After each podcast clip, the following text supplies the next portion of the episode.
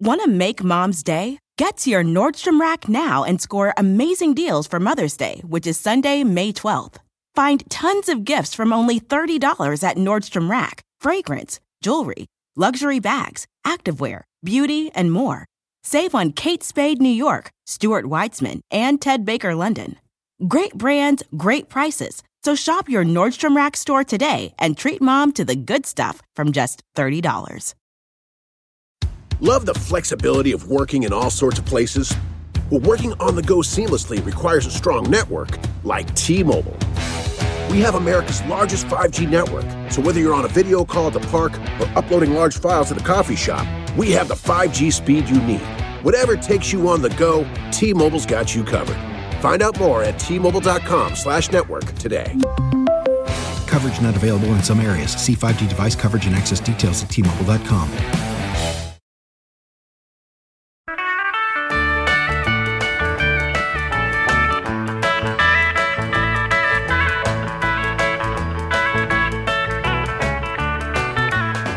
Hello, everyone. Uh, Andy Richter here uh, with another episode of The Three Questions. And I'm talking to an old pal today, and I'm talking face to face, which is always nice because that's a rarity in these disease ridden times. Uh, but I get to talk to Ed Helms. Hi. Um, hi, Ed. How are you? Hey, pretty terrific. Yeah. Yeah. You're here. I mean, aside from your love and devotion to me, um, because you're into this podcast game now too, right? I'm diving in. Is this your first attempt? Uh, yeah, it's well, I've done. I, I feel like I've been on a, a million podcasts just Yeah. in this capacity as a guest, right. But yes, my first time hosting a podcast, and uh, I'm really good at it, as it turns out. I listened to the first episode. Did It you was- really? It was really good. Yeah. oh, yeah. cool. No, I was being obnoxious by saying that, but I uh, I am really really proud of it. Yeah. and, and it's uh, it's a ton of fun. How did it come together? I had done so many podcast interviews, and I am a gr- I'm a I'm a big consumer of podcasts. I really enjoy them, and I just was wondering, like, where do I fit into this space, or do I even fit into the Right. podcast space? I didn't. You do. I do. You do. Okay. Everyone does. All right. My mother does. it's it's such a it's such a like such an elastic Sure. form that There's, it's like uh, sure why not. There's no standard. Yeah, yeah, yeah. you want to hum for 25 minutes? There you Um, yeah. go. That's a podcast. Who- What was I just hearing? There, there's so many fun concepts out there. Uh, I saw Tig Notaro yesterday, and she was telling me about who was it that has a podcast that's like picking up comedians at the airport, and it's called like "Do You Need a Ride?" I think That's it's Karen Karen. Kil- Karen Kilgariff and and uh, someone else, Chris Fairbanks or something. Yeah, yeah. Anyway, It, is, um, it does present some uh, logistic issues. I Like you guess. need guests that are coming in on you know. You just find out and you bring your your tape recorder. People- I guess you just hang around the airport with too. Mm-hmm. with with your tape recorder, right? That's what you use. Uh, so where was I? yeah, how it came together. Oh, you know, I have a production company, and we uh, we're always making movies and TV shows, and we were thinking, okay, so what can we do maybe for a podcast? And uh, and we were sharing this with some of our good friends at Film Nation, and who had just started a podcast branch because everybody's doing it, Mm-hmm. Right. uh, and they were like, "Hey, think, we're trying to figure out a way to make a show about this really cool uh, his, history story." Mm-hmm. And um, and I've always been a little bit of a closet history nerd, Mm-hmm. and and I'm out of that closet now. Wow. Yes. So, Congratulations. thank you. Um, Into the streets, uh huh. And just chanting history, Yeah. history. And so uh, they they they just were like, yeah, there's this story. It's about a NATO military exercise in 1983 during the right the peak of the Cold War. That uh, the the military exercise was interpreted by the Russians, uh, the Soviets, as cover for r- actual war preparation, and um, and there was a there was tremendous fear uh, on the Soviet side that that a nuclear strike was imminent. Right. And so they, of course, then put their all of their forces on high alert. It's it's a really wild kind of battle of psychological manipulation and misconceptions and all this. Uh, but basically, it's a it's a moment in history where we may have been closer to an actual nuclear war uh, than ever before, and no one knows about it. Yeah. like it was it was kind of buried in the CIA classified archives Right. for decades, and only in about I think 1998 it was finally mostly declassified. And since then, it's still taken a ton of really aggressive historians getting uh, Freedom of Information Act requests Yeah. to get more and more information. And so, so really, the story is just emerging, and it's a wild story. Like it's full of espionage and and there's and it's deeply and darkly comedic. It kind of Yeah. has these Kubrickian undertones. I don't know. It just feels like a a, a dark satire. Well, but it's real. It's 100% The name of your real. podcast is Snafu, which is the an acronym for Situation Normal All Fucked Up. Yeah. and that is kind of like that. That pretty much expresses because, like I said, I, I heard the first episode. I, I don't know. Maybe it's just that when you are in the business of having enough weapons to destroy the Earth, that like. Yeah, absurdities will follow. Right. You know what I mean? You're Yeah. not it's you know, you're not just talking about blowing up a couple tanks. Right. You're talking about destroying the earth. So it's already nuts. Yeah. It's already crazy. So of course then like any extra wrinkles that are thrown in are going to be Yeah. Kubrickian. For you know, sure. for sure. And when when your policy is based on mutually assured destruction, Yeah. like that's what's guiding your your plan for for nuclear missile Yeah. armament. Um, that's that's insane, Right. Right. And so, what makes this situation, Able Archer eighty three, especially insane, is that the whole time that this is going on, we're being assured as a public that that our foreign policy is is perfectly legit. It's the Yeah. it's the best possible foreign policy. yeah. And yet we were at this all this like very very scary tipping point. Yeah. I mean, when I say very scary, I mean existential tip, Yeah, tipping course, point. Like of course. like the end of humanity. Was this kind of like uh, the work of a lot of researchers and stuff? I mean, are you a writer on it too? Do you kind of sit in on that process? Yeah, we have a great uh, producing team between Film Nation and Gilded Audio, and our partners at Gilded Audio, and uh, and in my company, Pacific Electric. There are a handful of writers. Um, I do a lot of editing, Yeah. and uh, I did a couple of interviews. Our producers did a ton of interviews. And it's a really collaborative process. We do a lot of listening together and, and noting and kind of editing. And and the the idea was we didn't just want to have like a a, a storytelling narration. We really wanted to build a, a, an- an audio experience, like a like we wanted it to feel like a collage with narration. So one of our models, of course, is the is the mother of all modern podcasts, in my opinion, Radiolab, which just you know really reinvented sound design for uh, or or reinvented the use of sound design in documentary storytelling. And uh, Jad Abumrad is a college friend of mine. We go way back, and I just think that he is he's a pioneer. I mean, e- everything has everything that we're hearing now is, feels like a descendant of Radiolab in some way or another.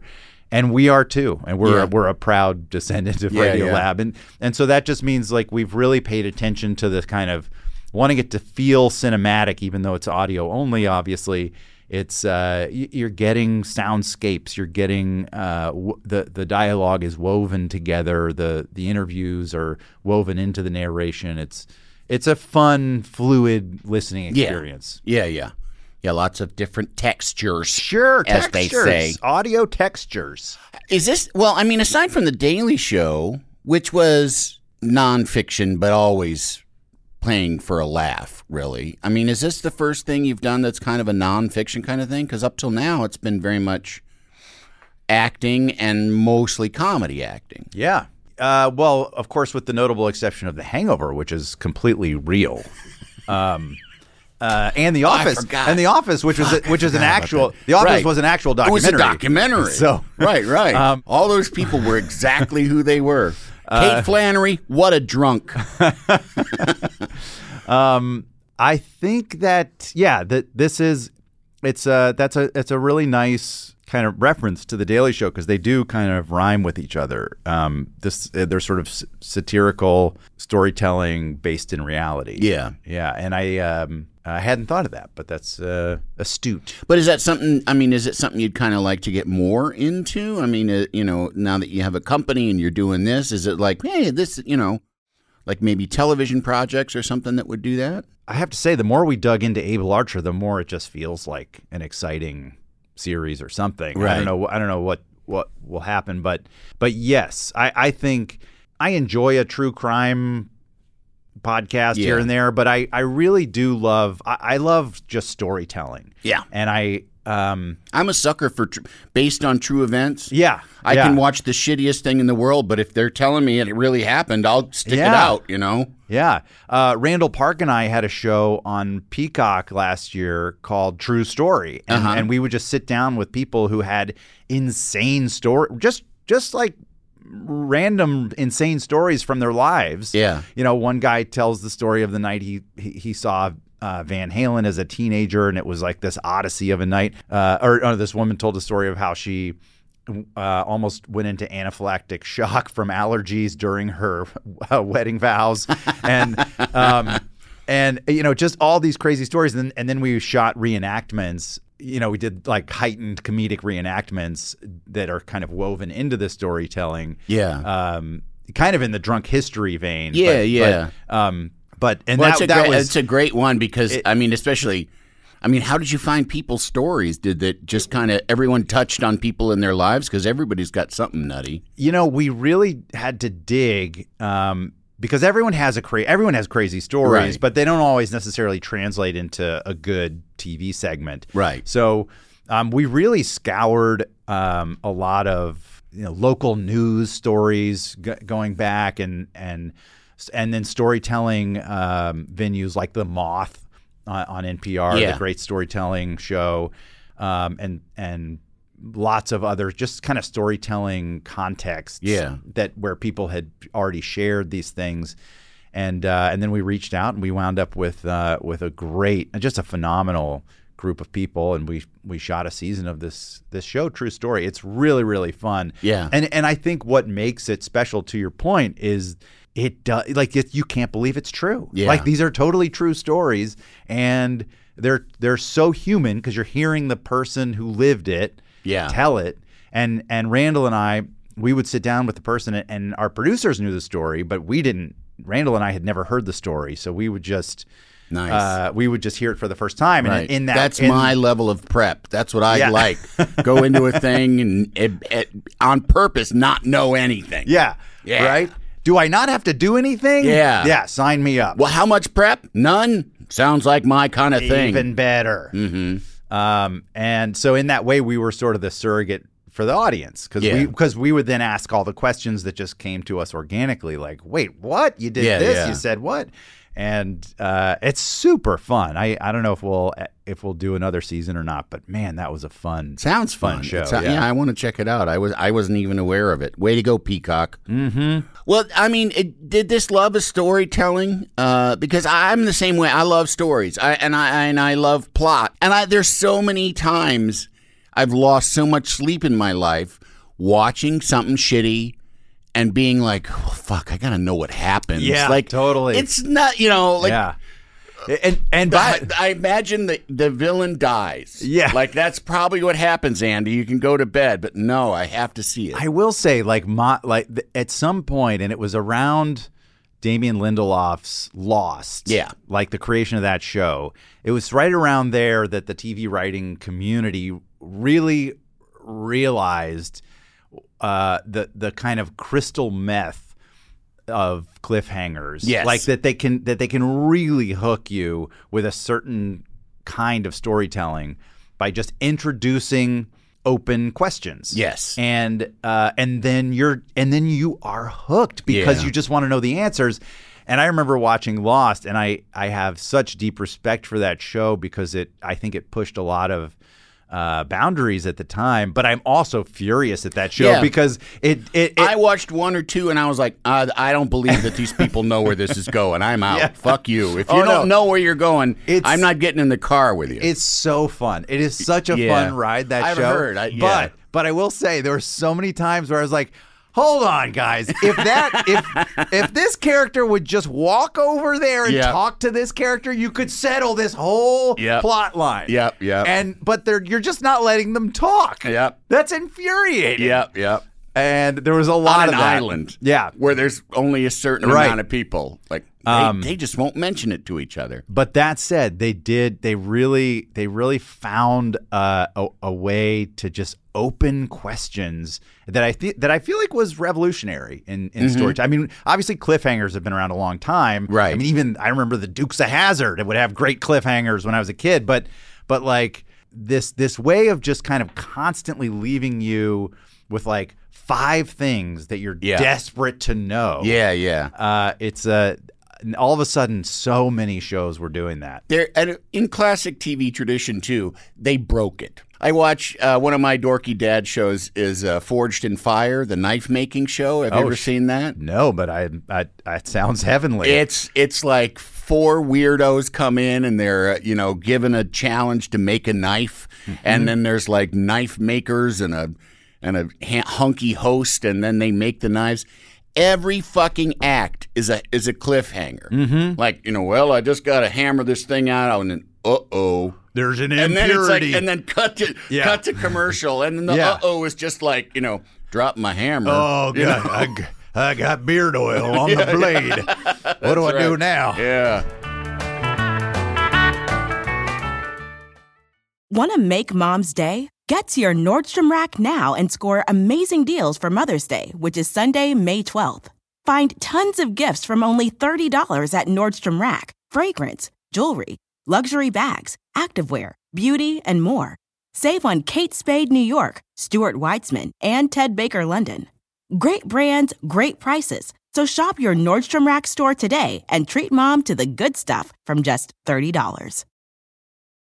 Life is a highway, and on it there will be many chicken sandwiches. But there's only one McCrispy. So go ahead and hit the turn signal if you know about this juicy gem of a detour.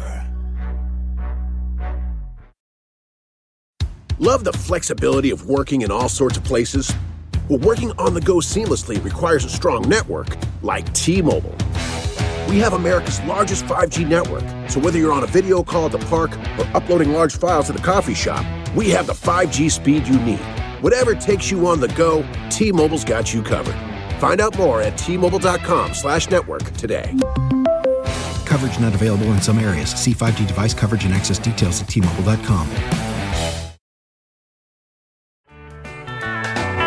Can't you tell my love's a crow? So yeah, no cliffhangers now are done to death. Yeah. I mean, Uh, it is interesting if you watch a lot of those shows, and there was about a, a year, maybe a year and a half, where um, my wife and I and a couple of friends were just just had like a bachelor, I don't know, addiction. Like we just Yeah. were we were watching it all the time and kind of just, but. But obviously, and I think enjoying it in the way that most people do, which is like you just feel superior to Yes, everyone, yes. and you're like, Yes. but you're not. I mean, you're really not. But the funny thing is, if you watch, you're, you're watching them. Yeah, So who's really the Yeah. you know Who's the- controlling who? Yeah, who's in the high status position? Um, but uh, but you do if you watch enough of it, you really start to see a lot of patterns Yes. emerge, and Yes. then and then you're starting to see like the production. Yep. Uh, what like how the producers are manipulating the stories. Yeah, you start to hear the producer's notes. Exactly. Like you got to really be angry at her. Yeah, or- oh, okay. or you know. or like the producer is sort of teasing a question. You'll hear like four characters kind of answer the same rhetorical question, Right. And you're like, oh, clearly the producer sat them down and asked Right. them. the I same wonder thing. where she was last night. Yeah. Where was she last night? Where was she last night? Yeah. You know. and uh, and and that that's kind of when it. I, I- I think a lot of people don't mind that. Like Yeah. they, they watch that and they, that's part of the fun. It's is like, comforting too, I um, think. But then you start to see how the the contestants on these shows also understand those patterns Yes. and those dynamics. They start to play into all of the archetypes and the roles and like, oh, this person's clearly like chosen to be a villain. and Yeah. they've chosen to sort of like be the mean, rude one. And, Yeah, and they're getting a lot of mileage out of it, and they know it, and, and they're having a blast. And I once I got so steeped in those patterns, I was like, eh, this isn't fun anymore. Yeah, I but I, see but I also but I, I can appreciate how that's also kind of fun to, Right. to watch it watch it through that with that lens and kind of get it. But that kind of TV too is always fun when you watch it with somebody. Yeah. you know, like it, Yeah. that's it, it, It's something that you- like it's a shared experience. It's so much better than you know, like if you're just watching it by yourself. Um, now you you grew up in Atlanta, right? Mm-hmm. And um, was there like a lot of uh, emphasis on kind of storytelling? I mean, your was your family your family they weren't really in any sort of creative type of things, were they? no one was like in in any kind of entertainment uh, profession. But I will say, so I grew up in Atlanta, but I went to um, summer camp in up in North Carolina in the mountains, and and uh, my mom worked at a camp up uh, at a different. She worked at a, I went to an all boys camp. She worked she worked at a girls camp. It was kind of the sister camp. So we spent a lot of time up in the in kind of up in Appalachia as a kid, and that's really where I uh, where I think my love of mountain music and blue, Yeah. bluegrass, and I'm you know a big banjo player and all that stuff. Um, but also the great storytelling traditions of Appalachia kind of seeped into me, and I Oh, we- at camp there would be yeah. Oh, so, so great. We, so we would have these uh, these visitors, you know, come to the the campfire ceremonies at camp, and just and they're like basically professional storytellers, but they were mountain people that would come and just you know tell these great old tales. And they go by different names. Uh, There's some that are that they call grandfather tales, and then there's some they call jack tales because they they're they're derivations of the of the classic British fairy tales about Jack, like Jack and the Beanstalk and all that stuff. Um, but they're they're different. They're they're through a an Appalachian lens, so they're about Yeah. these kind of like really clever characters, Jack and his brothers. Uh, Tom and uh, Will, and and you know sometimes all three of them would be in a story. Sometimes it's just Jack. They were colloquially just called Jack Tales. That's what I remember, and I just loved these storytellers that would come and sit and just a whole you know fifty kids would sit. In a, on a gymnasium floor, just wrapped in Yeah. attention, and and this this person is just telling these wild, tall tales, and they're they're ridiculous. You know, it, it might be a version of Jack and the Beanstalk, or it might be a version of, you know, Jack uh, uh, and, and the and outsmarts the devil, or you know, Yeah, some yeah, these, sure. these just these just riveting, awesome, wonderful stories that you know told by people who. Um, who have really honed the craft of Yeah. storytelling, and I think that really, really resonated with me. And. I, I've now I've collected some books uh, of of a lot of those old uh, Appalachian stories, and and they're so wonderful. They're Yeah. just like they're just such rich tales, and um, it's also kind of like something that we've been doing before we could write. oh yeah, You know, I mean, it's like it's an old person sitting telling telling kids a story that's been told a million times before. yeah, Like you know, we were just barely out of the trees and we started doing that. oh yeah, yeah, and and, and you know these great Greek epics and so forth like that. You know, th- and these were these were stories were memorized by yeah, by individuals.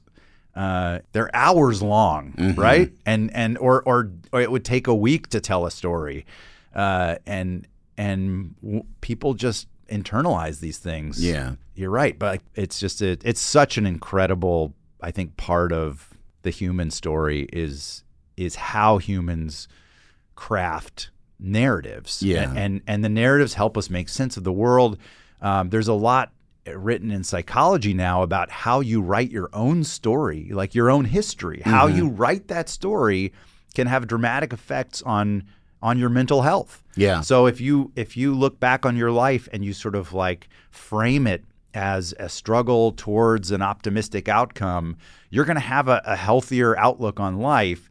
If you look back and you tell your and your story is a is a struggle with a with a more difficult or downward outcome, Yeah. you might have more mental health struggles. And and these are these aren't just arbitrary things that we can choose to do. Yeah. They, they, these are kind of reflexive things, but there are ways it seems that that the stories we tell, whether it's about ourselves, about our the worlds we live in, the are the relationships that we have, that can have really powerful impacts on our like sort of the prism that through which we see the world. Yeah, yeah. One of the things that I have here is that you were you had like a a serious heart surgery when you were 13.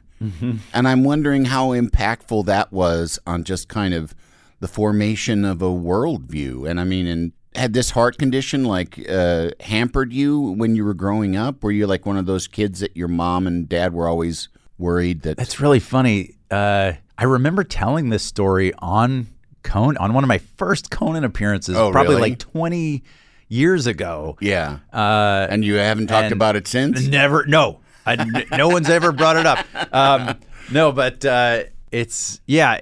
i- so it's an interesting question. Um, I was diagnosed at birth with uh, with basically a heart murmur, which is something a lot of people have, and they're they're they can often be benign. Um, but it's caused by some irregularity in the shape of your arteries, uh, or in the shape of your heart chambers, or in the valves themselves. Um, eh, some irregularity. I had a narrowing, like kind of an hourglass narrowing, um, on my uh, aorta and uh, pulmonary uh, arteries, and so I, so I had a kind of a double murmur actually, and it was not a problem when I was born. It was Yeah. just it was something that was observed and noted, and my parents were told immediately, and they were very very worried. Yeah. but but we had this amazing um, pediatric cardiologist who became a dear dear family friend, uh, Dr. Plauth, and and he basically kind of nurtured us all the way through, uh, and and the the prognosis at that time was he's fine. You know, this kid is fine, but just we're just going to keep an eye on it. Yeah. And then there's a chance when he hits puberty and and has a growth spurt that the uh, the kind of relative um, difference in the deformity could become problematic, and and it did. So when I hit about twelve, um, they were seeing that the narrow these narrowing parts were not growing at the same rate as the rest of me. So. Uh, so that so they came became worse essentially. Could you feel the physical uh, effects of that? Yeah, so most of my childhood, nothing at all. You Yeah. know, I was a very rambunctious, active kid. You know, do tons of sports and and craziness, and and then I think around 11, 12, I just couldn't keep up in gym class the same way. Like, you know, we'd be running around a track or something, and I was always kind of towards the the back of the pack, if not last. And I I didn't really I was I was very frustrated by that, but Sure. I but I didn't I didn't notice that I, that there was any problem. I just didn't have the same stamina. Yeah. And around that time, my cardiologist, pediatric cardiologist, was saying, "Yeah, I think we're gonna let's start talking about surgery because this is gonna need we're gonna need to correct this." And so it was a, a long ramp into the surgery, about a year where we were talking about it and, and kind of consulting with the surgeon. Uh, this amazing surgeon, Willis Williams, uh, who um, has since passed away, but uh, really like a remarkable uh, pediatric cardi- cardiologist surgeon, and um, and he so that that's all to say it wasn't sudden. It wasn't something that, that was like, oh my god, he like wheel him into the Yeah, the, yeah. oh, the you know the operating room right away. It was it was this thing that had been building, and I'd had lots of tests, uh, heart catheterizations, which are kind of these unpleasant tests where Yeah. they stick a camera up your what's the artery in your thigh, the the big one, Femoral. Yeah, is that your femoral? Yeah, Yeah, yeah. yeah. So they they uh, They go in through your thigh and they put a camera. they stick Yeah. a camera all the way up into your heart, and- Yeah. and they can get a really good view of what's going on. And I'd had a few of those, and they had a really good idea of what the problem was and exactly how to fix it. And um, and the surgeon was incredibly confident and reassur- reassuring. And so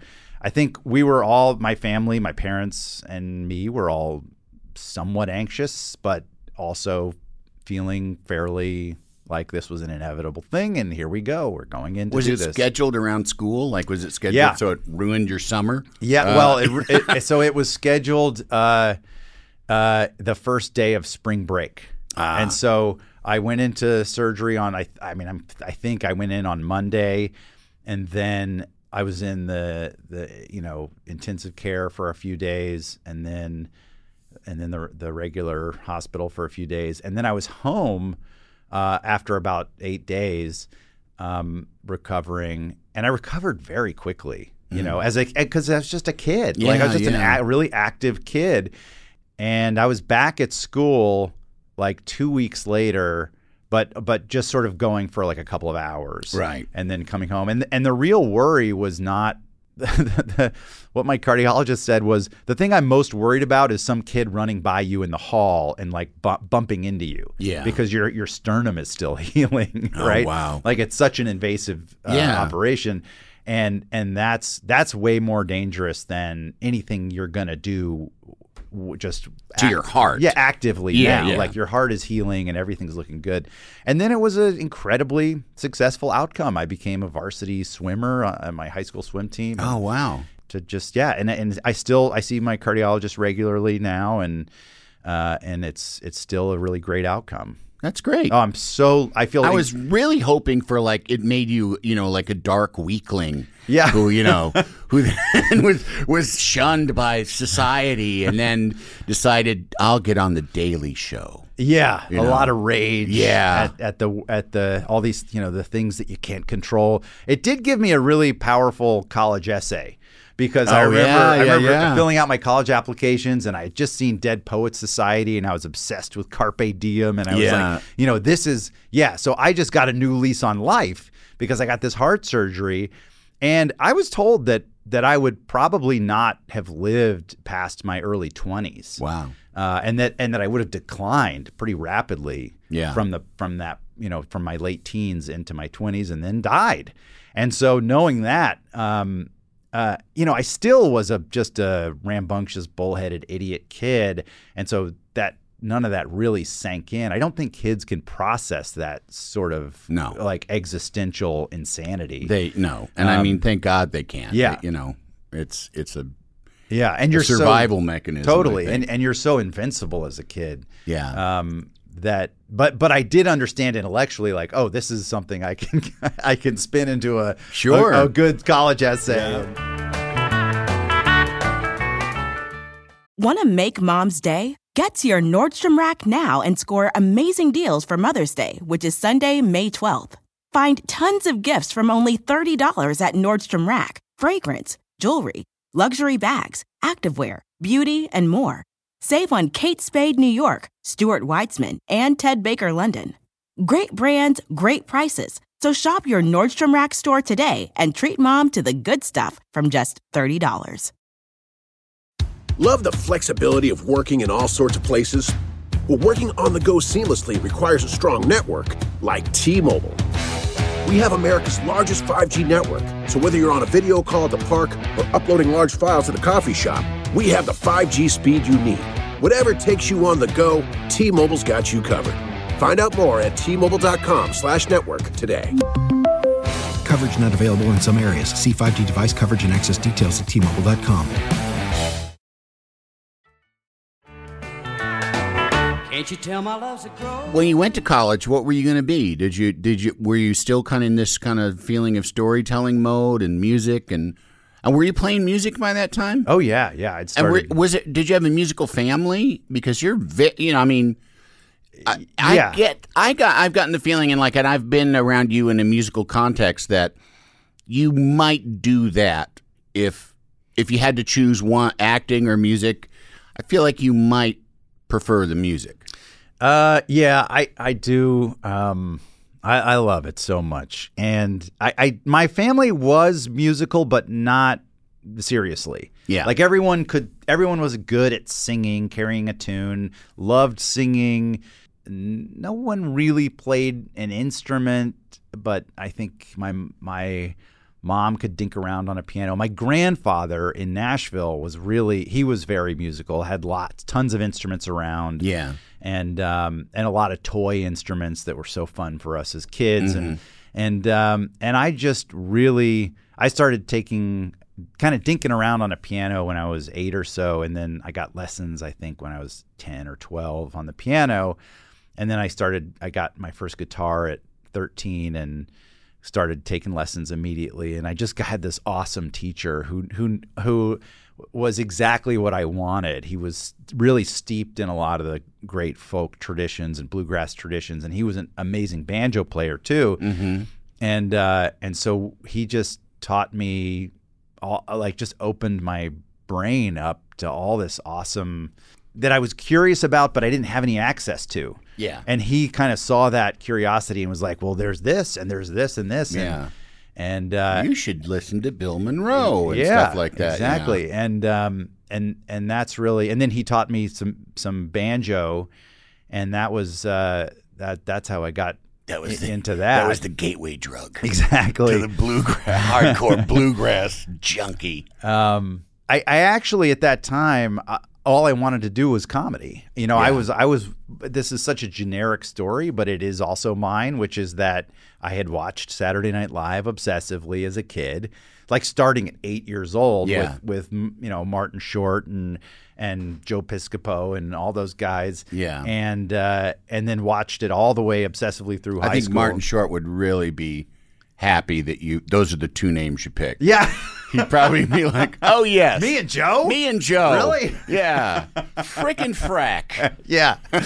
Uh, oh, we were thick as thieves. Uh, no, but um, I, I so so when I went to college, and I, I, I there was a thing on my college application that was like, you know, what do you want to be? And I had ri- I wrote like I'm going to be in TV production because I just want I knew I wanted to work in comedy. Yeah. and uh, and you're probably a little too shy to say the, you know, like the boastful thing of like, "I'll help people look at other people," not "I want everyone to look at me." Yeah. yeah, yeah. Um, well, I was also very protective of my aspirations because I didn't come from a, a background that that understood or supported that kind Sure. of that kind of aspiration, and not not because my parents weren't supportive or my friends weren't supportive, but just because they literally didn't understand Yeah. how anyone could do that. How it works. And so, and I was like, I don't want to hear anyone's opinions. I don't want any, I don't want anyone to to tell me I can't do it. So I just sort of kept it to myself. But I was very excited to go to a place like Oberlin, which has an incredible performing arts tradition across the board. Obviously, the the music there is incredible. There's Yeah. a conservatory that's world renowned. Yeah. and that was really like exciting one of to the me. top two or three in the country. Yeah, and yeah. I mean in the world, it's Yeah. a, it's up there, and um, and then of course the the theater and dance programs and all the arts programs are just a big deal there, and that was that that just was very exciting to me, and uh, and I loved Oberlin. I had such a great experience there, and it really pushed me creatively, and uh, and then I graduated and went straight to New York City. I was like, Oh, wow. Yeah, jumped right in the comedy trenches. Right, yeah, right yeah, away. doing that. Yeah. I, I always wonder because I have, you know, I have a couple comedy friends who play banjo, and I wonder if Steve Martin was a inspiration to you for. it Steve has it, Steve is a huge inspiration to me in a thousand different ways. Yeah. he's not the reason I took up the banjo. Oh, okay. um, I, I, I was Because I have a couple friends who play banjo, and it's like I, could- it's kind of like, yeah, Yeah. it just Steve Martin did it. It looked cool. I like the sound of it. You know, Of course, no. I think he he did so. He's he's really in so many ways uh, a, an ambassador for banjo, like Yeah. a, like a bluegrass ambassador, because I think he's a he's a point of entry for a lot of people. They're like, this is great. This Yeah. is just great music, and and he writes such wonderful music on his banjo that I think just welcomes uh, listeners and and gets people exploring other stuff. Um, but I I got into the banjo. I got into that music because growing up in the South, I was a little bit of like an an you know an angsty uh, adolescent, and I I really I, I you know I had that kind of like Holden Caulfield complex of like everything's everyone's fake. Everyone's everyone's a phony. Like I, you know, I got to find the real stuff, like the most authentic stuff. And so I didn't you know, everyone was listening to to pop and rock bands and I I just was like, that's for the phony idiots. I want to find the source material. Like, where did this all come from? Right. And I sort of dug deep into blues and that, and then bluegrass and and being up in the mountains in the summertime, and and having a, a, a little closer access to that world. Uh, was incredibly exciting to me, and I just found it intoxicating. Like this is the real deal. Like Yeah. this is the, and you know, it's it's it's it's just one more iteration. It's there's stuff before that, of course. Sure. But Yeah, like yeah. but to me in my sort of simplistic analysis at the time, it was it was the origin. Like this is this is early early stuff. And Yeah. I and I I got sort of drunk on that like authenticity high of Yeah. of, of roots music, all kinds of roots music. Yeah. And and so I became a bit of a snob in that. I in think, that well. I, I think also too, you just that you have a gene for it or something. Because is there something about the kind of unchanging nature of it that gives you comfort or something? Like, do you do you like the fact that it's that it's kind of timeless and that like you can do bluegrass versions of m- more modern songs, but they're still bluegrass. Like, there's not it, it, like you're not really going to like. I mean, I'm sure that there's people out there doing it, but like avant-garde bluegrass seems like a contradiction in terms, you know. Well, there there really is in the last uh, ten or fifteen years. Uh, well, really go. I mean, it, it goes back a lot further than that. But you know, artists like Bela Fleck, who Mm-hmm. who I, who really pushed the banjo into um, in, incredible new horizons and Yeah. into jazz that, and all yeah, kinds but of that's stuff. I mean, that's not bluegrass, you know what I mean? Right. Like, no, it isn't yeah, bluegrass. You're right. But but there are so but when you say avant-garde bluegrass, I think of bluegrass as like an instrumentation. So Uh-huh. like a guitar, a banjo, a fiddle, a mandolin, and Yeah. a bass, and maybe a dobro. And um, and those that structure of a band to me is like a traditional bluegrass setup. And those kinds of bands, you know, with uh, bands like the Punch Brothers and and many others like them, uh, are doing like really, really wild, cool, progressive, and fascinating and riveting, exciting things that that bluegrass bands traditionally never did. Now the cool thing about the Punch Brothers is they can play a Jimmy play the shit out of a Jimmy Martin tune, you know, and it's just the best bluegrass version you ever heard. And then they'll go into a Punch Brothers original that's just this like really cool out there uh, progressive piece of music, and they can just vacillate bet- between the two like no problem because they're steeped in the in the traditions. Yeah. Um, but just pushing boundaries. Chris Thile is the mandolin player, and and really. Uh, I think you know he's a great example, like Bela Fleck, who just took this instrument and was like, "There's so much more that this thing can do than what the The Blue- Cotton that- Eye Joe. yeah than what Yeah. the, the bluegrass traditionalists have done." And and uh, and I mean, mandolin has a rich classical history going back hundreds of years, but um, but it it also now I, it's just it's such a it's so fun to see the growth and progress of of that art form. Yeah. Well, what's um, where? How, what do you? How do you see your future unfolding? I mean, do you think? Um, I mean, you're a dad, right? Yeah.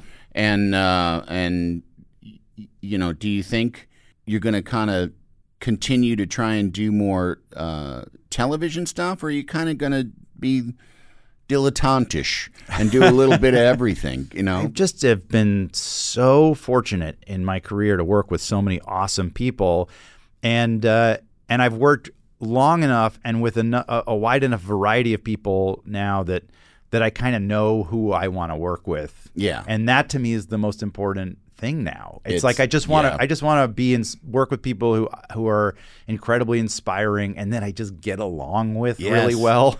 The and, people you have to spend 12 to 14 hours a day with. yeah, yeah, and, and uh, or or the people that just make me cry with laughter Yeah. on a regular basis, and um, and then I just want to spend time with my family. Yeah, yeah. and that's my that's my immediate family, and also my extended family. We're really close with my wife's family and my family, and it's I just I feel really lucky, uh, it, just to have a- a lot of things going on, and to be at a place where I can be a lot more picky Yeah. professionally. Yeah. Um, I'm really excited and eager to cultivate music in some new and different ways in my life. And I, I, I at this point, I, I used to play out in Los Angeles pretty regularly at variety shows and stuff, and with a lot of different musicians.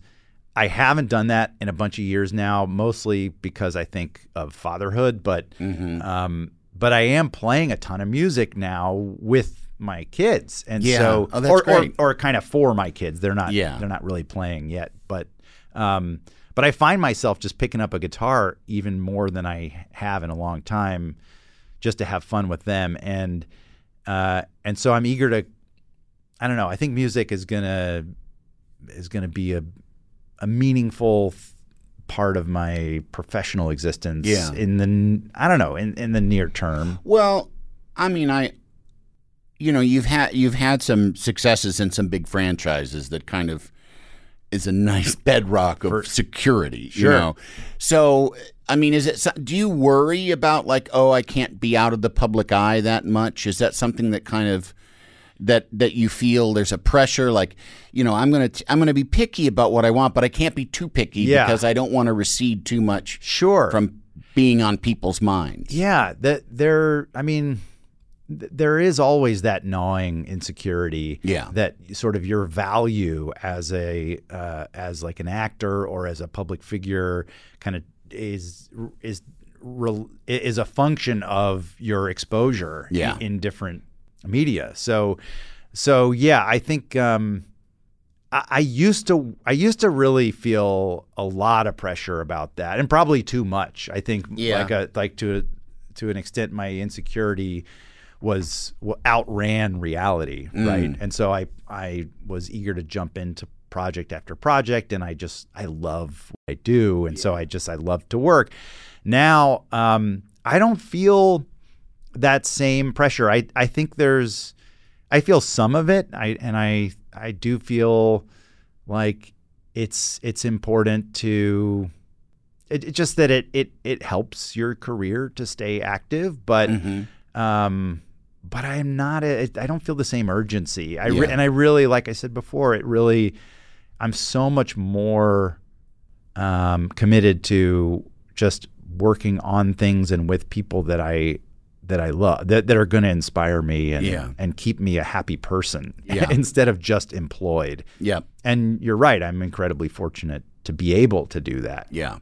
The final of the three questions, which you didn't know what they were, although they are on the tip of everyone's tongue, um, is what have you learned, uh, like throughout life? Like, what do you do? You have like kind of a a guiding principle that that you know your the, your path through all of this stuff has has informed you of.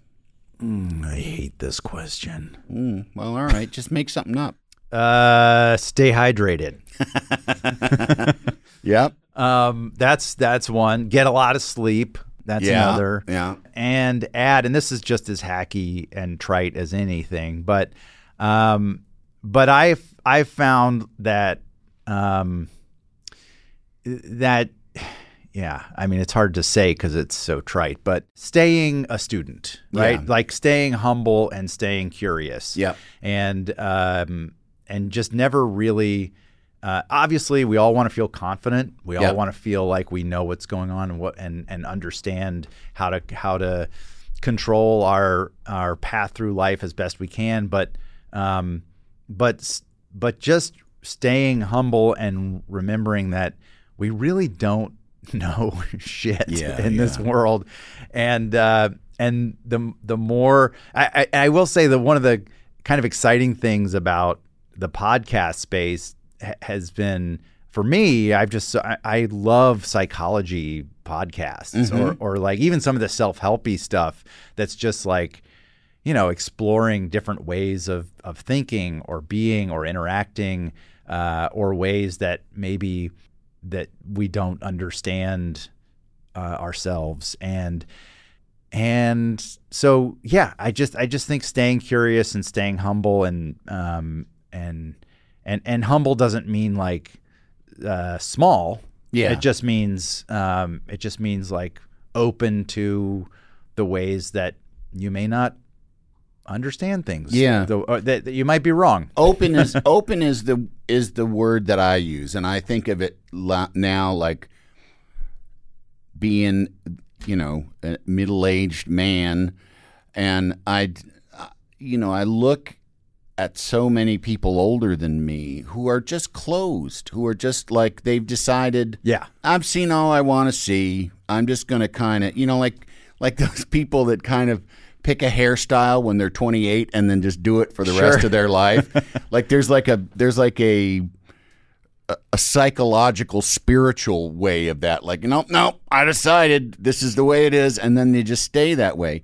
And it's just it just seems like dying before you're dead in a way hmm. because you're not you're not open to change, you're not open to you know, and I think also it inspires a lot of fear. Because Yeah. then if you decided yeah. I'm not going to introduce any new information, when new information comes along, you're like, no, I don't Yeah, know. for sure. Yikes. Yeah, I think uh, I think that once you think you understand the world, once once you think you understand your place in the world perfectly, and and how everyone else is either right or wrong in in the way they move through the world. Once once you have those fixed positions, you're you're kind of screwed. You're gonna just get angrier and angrier. Yeah. because uh, you're. It's. I think. It, I think uh, there's Carol Dweck, I believe, is the author who who wrote a book.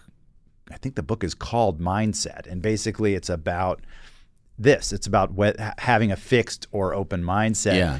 In how you navigate life, and and the value of an open mindset. It really leads to such a a deeper sense of um, equanimity because you can when you're when you have an open mindset, you can just accept uh, outcomes that you didn't want Yeah. a little easier or you Right. can or uh, you know you can accept your um, that you don't have control over things that you want you we all want control we all want to be able to just move through the world exactly how we want and and make sure we everything stays safe and perfect but uh, it just isn't like that Yeah. and uh, and I, th- I think having an open mindset just lets you mu- navigate that with a little more grace and and peace. I, it's funny when I became a public figure through which was sort of gradual through the Daily Show and then mm-hmm.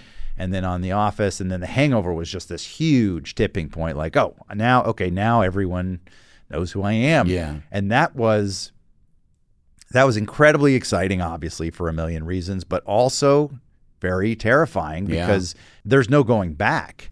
And suddenly, you as a as a as a famous person, you can no longer control your environment, how Yeah. you how you move through an environment, Right. because there's so many people reacting Yep. to you. And you lose your anonymity. You lose Right. the power of being invisible.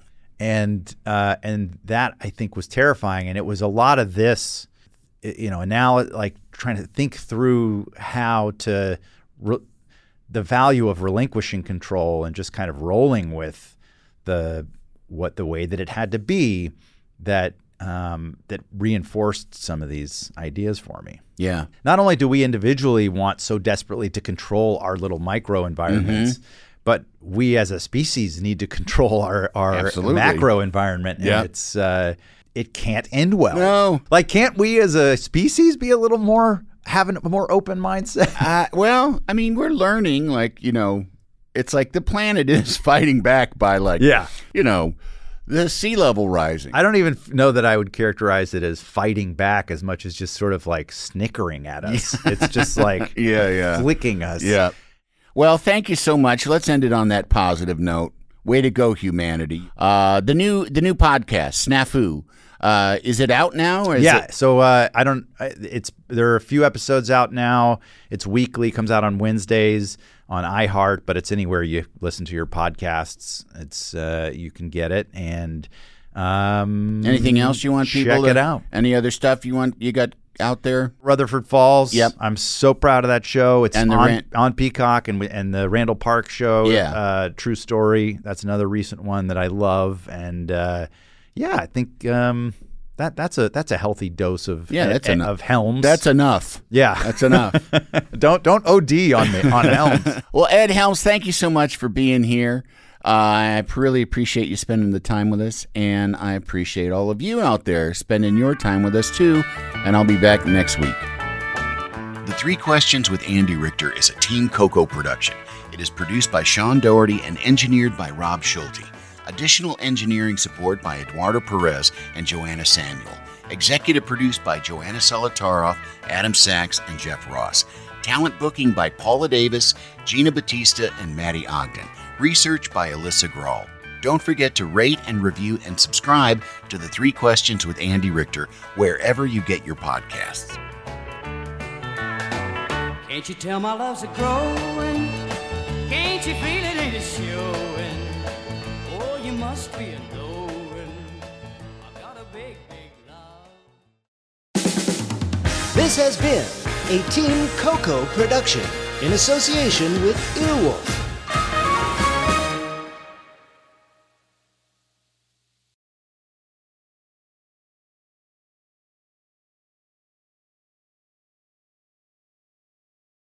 Love the flexibility of working in all sorts of places? Well, working on the go seamlessly requires a strong network like T Mobile. We have America's largest 5G network, so whether you're on a video call at the park or uploading large files at a coffee shop, we have the 5G speed you need. Whatever takes you on the go, T Mobile's got you covered. Find out more at T-Mobile.com slash network today. Coverage not available in some areas. See 5G device coverage and access details at tmobile.com.